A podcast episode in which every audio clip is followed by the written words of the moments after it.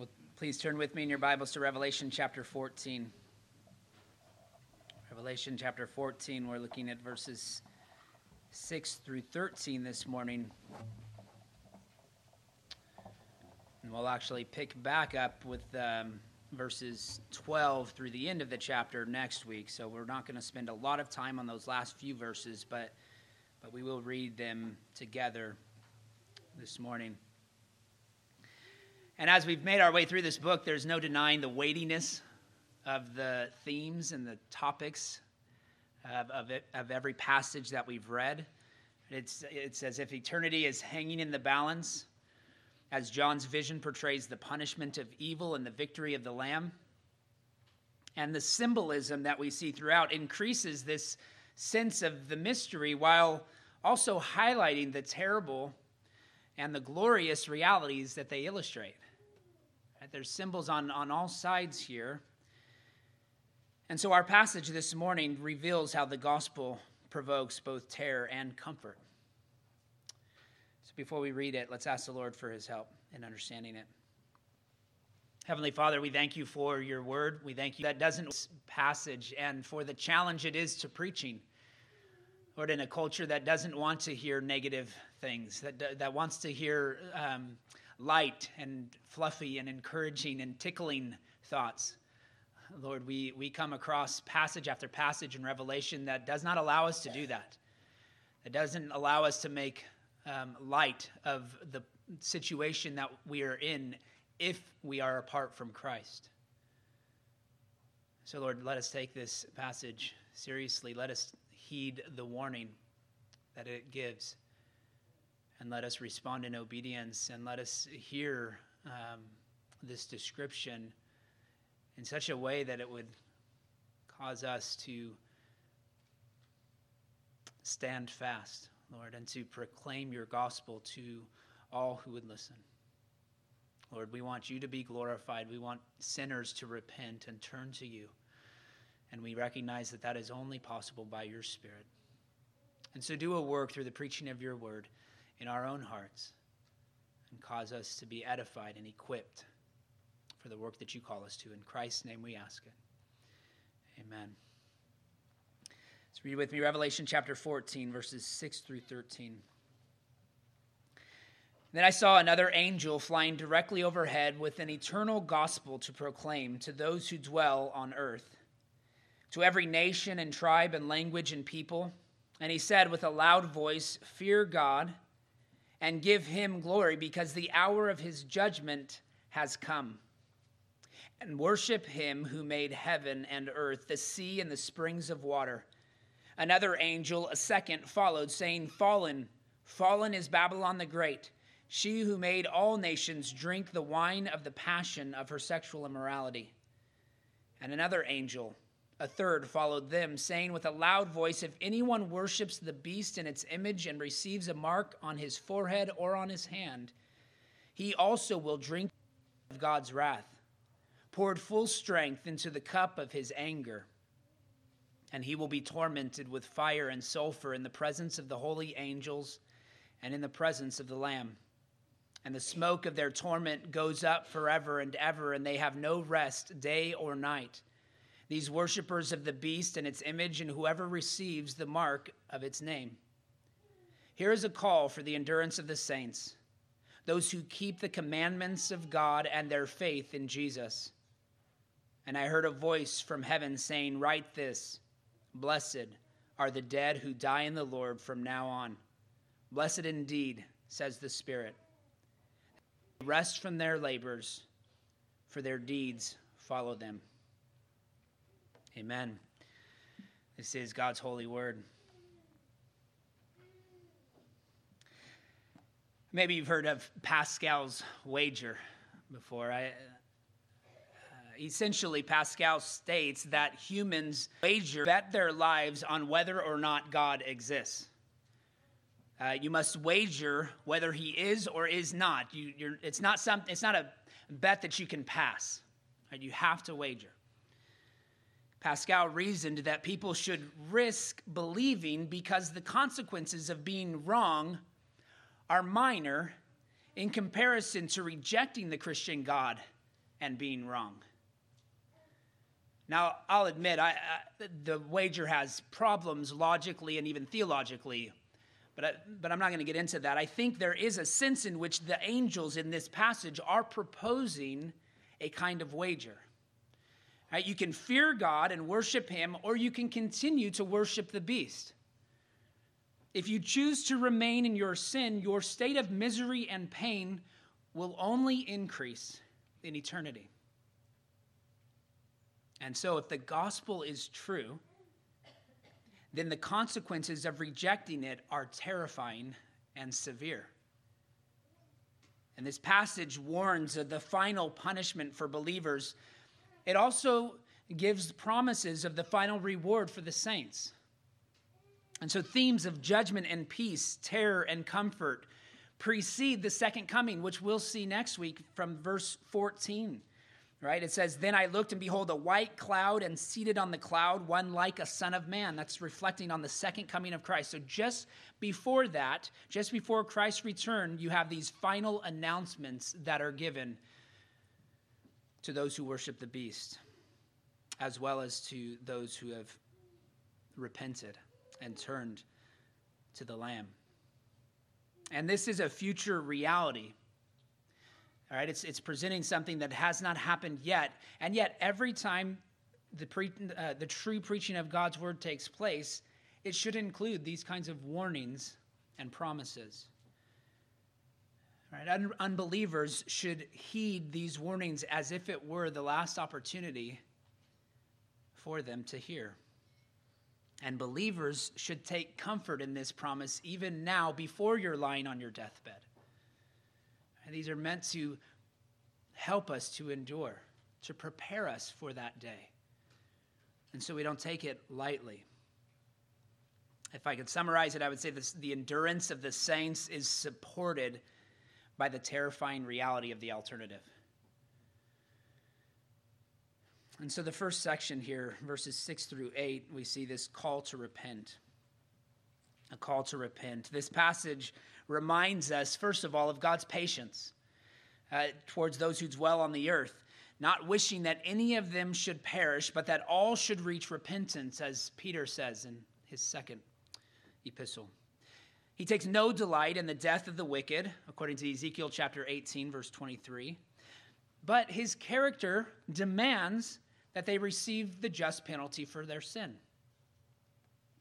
And so another angel flies overhead in verse 6 uh, it flies directly overhead, as, as our ESV translates it. Literally in Greek, that's mid heaven. An angel is flying mid heaven. And the last time this happened, it, uh, an angel flying in mid heaven or flying directly overhead was pronouncing a woe upon those who dwell on the earth. Trumpets. Those who were about to endure the last three trumpets, right? The judgments of those final trumpets were about to be declared. And so this angel comes and says, Woe to those for whom this, these trumpets will be um, uh, declared over. Right, so the context of this passage immediately points us to a message of wrath for those who dwell on the earth. It's a message of judgments, those who identify with the beast rather than the lamb. That's, that's how this phrase, those who dwell on the earth or earth dwellers, it's always in reference to those who, who associate with the beast not those who associate or identify themselves with the Lamb. So it's speaking of unbelievers here. However, what is the angel declaring? It says he has an eternal gospel to proclaim. And so, if this is a message of judgment, why is it called the gospel? Well, similarly, Paul says in 2 Corinthians chapter 2 verse 15 that the aroma of Christ can be a fragrance of life, leading to life for those who are being saved, while at the same time, it can be a fragrance of death, leading to death, from death to death for those who are perishing. And so the good news of this judgment is only heard and heeded by believers. Right, it's good news for them. What fills them with gratitude, however, fills unbelievers with disgust. And so the angel calls people to fear God, to give him glory, and to worship their creator. Verse 7 describes, and maybe you wonder how this description can be called the eternal gospel when, when it's apparently missing some critical components of the gospel. There is only one gospel. There's only one gospel that this angel from heaven could be proclaiming to every nation, tribe, language, and people. But the description of the gospel is quite complex. Right? In that it's got so many facets that we can look upon. It can't be truncated into a, a nice slogan or a few simple propositions that we just repeat over and over again. Right? Christ-centered preaching oftentimes reduces the gospel to a few slogans and simple propositions. I think it can be dangerous in that way when someone doesn't present the gospel according to this note, you know, this formula that we we have of the gospel in our minds. We judge that they've missed the mark, that they have not preached Christ.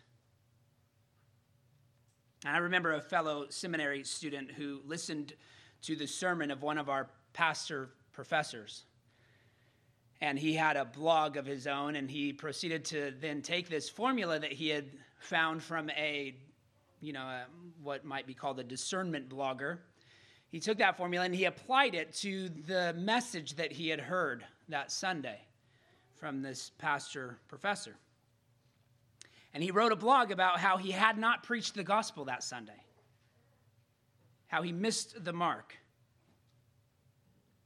because it didn't fit his gospel paradigm. Joel Beeke says if the gospel is not preached the way we expect, we're unhappy. We assume that the gospel can be reduced to a few simple propositions, and we expect preachers to present them to us over and over again. If they don't, we conclude that they are not preaching the gospel. Yet in Scripture, the same gospel is preached in many different ways. And so this verse is a case in point. The gospel cannot be reduced to a slogan without truncating the fullness of the biblical teaching on the subject.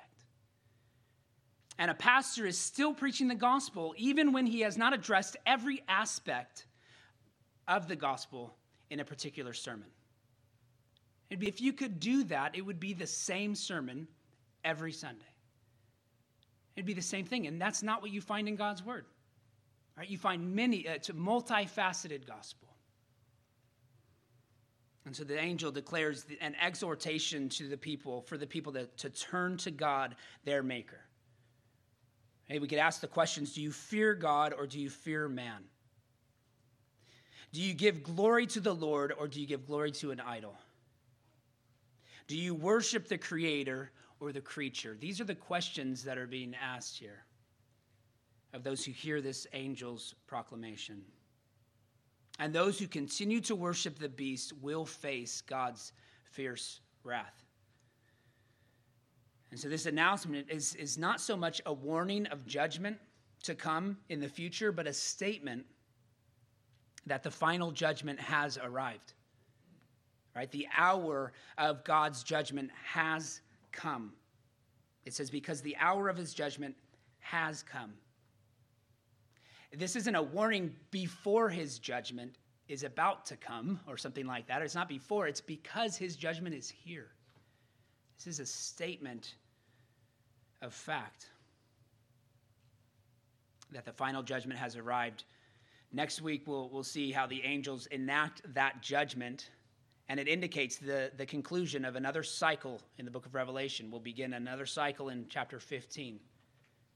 But the end of that of this present cycle will be at the end of this chapter. And so this is followed by a second angel who then announces in verse 8 the fall of the worldly system of idolatry. And the fall of Babylon is described in further detail in chapters 17 and 18. Babylon is the anti city, it's the counterfeit New Jerusalem. It's what Satan proposes to the world. Right? And at the time of John's writing, that was personified by Rome. Um, in fact, Rome was, was equated with Babylon. Uh, Peter chapter 5, verse 13. And so, just as Babylon had destroyed uh, the first temple and sent the Israelites into exile, so Rome had destroyed the second temple and scattered God's people throughout the region. And that means that, that Rome and every subsequent evil power would experience the same fate as Babylon. All right, they would become desolate forever as the historical Babylon. And thus, all who engaged in her mora- immorality would also be devastated. And so that's what's described here. Again, idolatry is represented here as sexual immorality. And we've talked about how that uh, it's using language here, and, and this is frequent in the prophets. It's frequent in apocalyptic literature as well that that idolatry, general idolatry, is associated here with sexual sexual immorality. It's portrayed in this very vivid form. The wickedness of, of all kinds of evil are summarized by one of the most prevalent and destructive sins. And the eternal shame, or the internal shame, and the external consequences of sexual promiscuity are nearly unmatched in scope. It is with good reason that Scripture oftentimes illustrates general sin in terms related to sexual immorality. Because all sin is equally worthy of condemnation, but few sins are as equally heinous to God's purposes for his people. Now, in saying that, true believers are, are not perfectly pure at any point in this life. Remnants are, uh, of corruption abide in every part of man, which constantly wages war with the Spirit. But believers strengthened in Spirit are also being sanctified by Christ so that they heed this warning.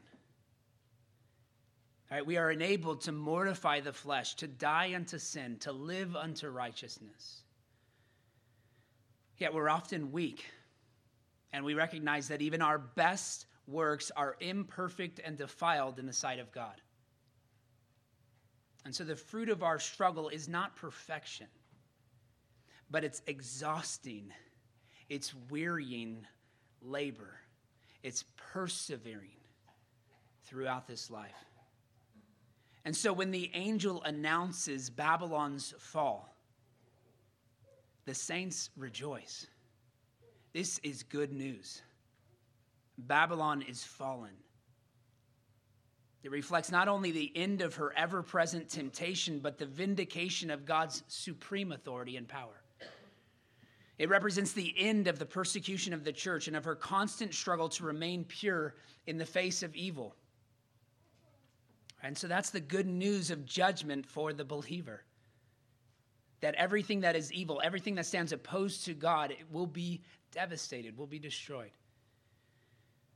And so the temporal destruction of Babylon leads to the eternal torment of all who worship the beast. And that's what's described, and that's what maybe the hardest part of this passage is reading verses 9 through 11 and this warning of torment. Right, so we've seen the call to repent in verses 6 through 8, and now we see a warning of torment in verses 9 through 11. No doubt this passage is difficult to read. Right, the description of God's fierce wrath is is almost unbearable here. It's not hard to comprehend why so many televangelists just avoid passages like this altogether. Many think motivation should only come from uplifting of encouragement. But in reality, motivations are diverse. All right, we can be driven by fear as much as joy.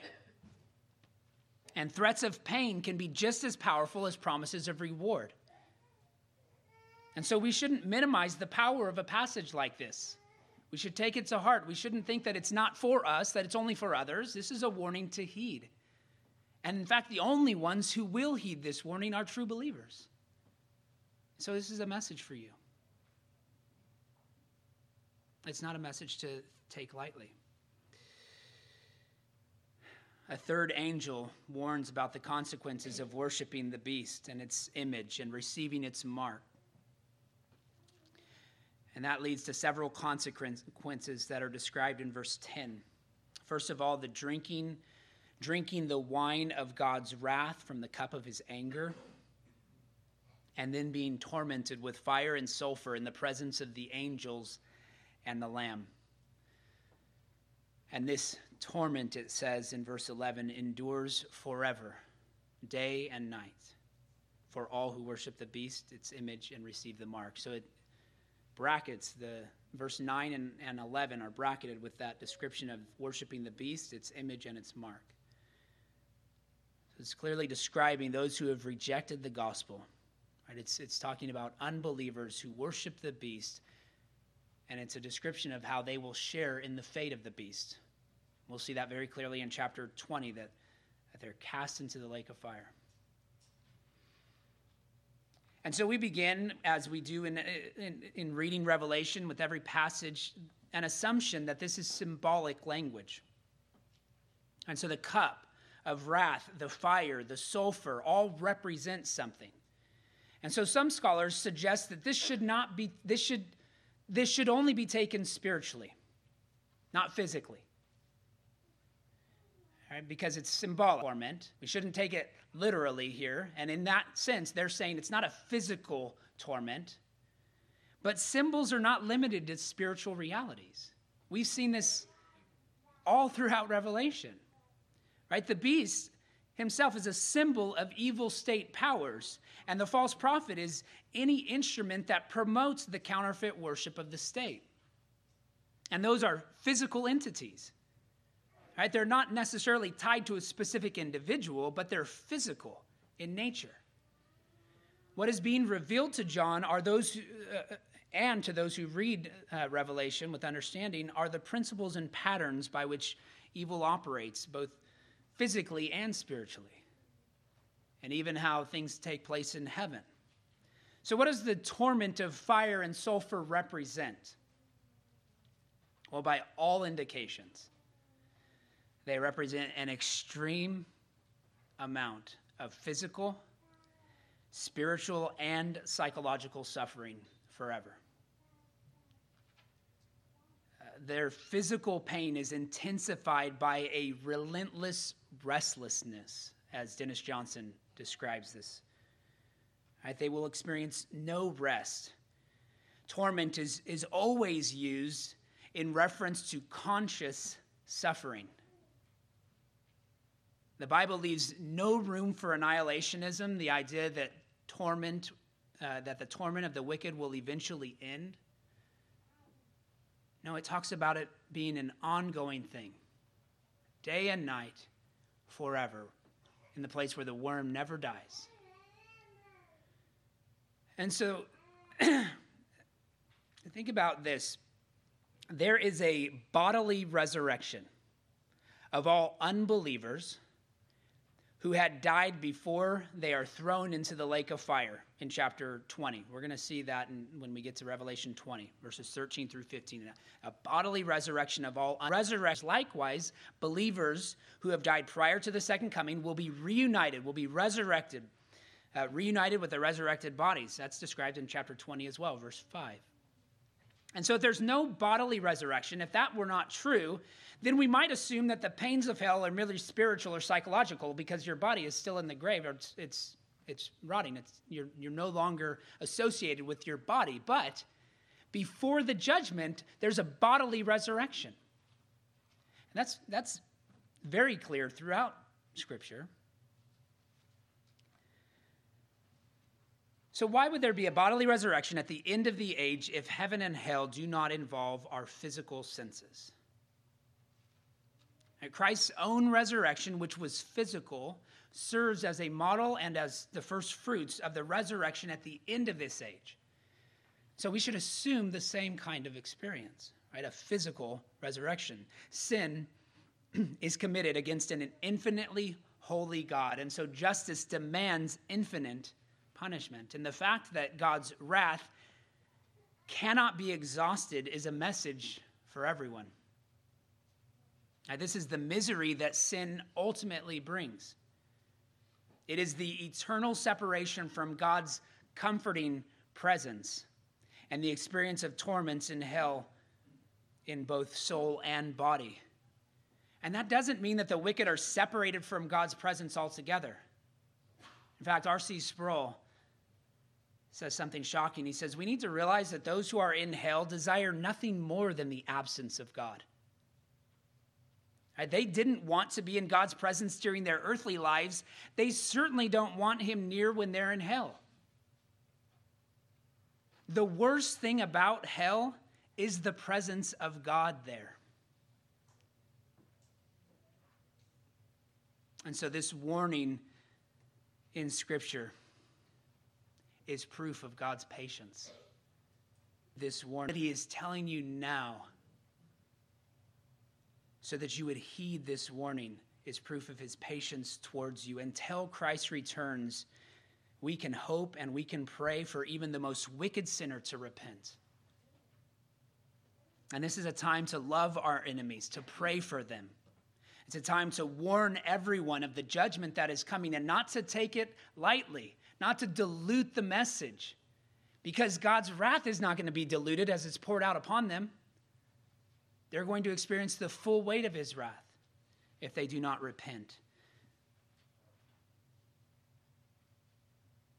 And once the day of judgment arrives, it'll be too late to repent. And so God will be glorified both in the display of his mercy and his justice, as Paul says in Romans chapter 9. And see, the wicked will drink the cup of God's wrath undiluted. They'll drink it in full, according to Psalm 75, verse 8. They will never experience true peace.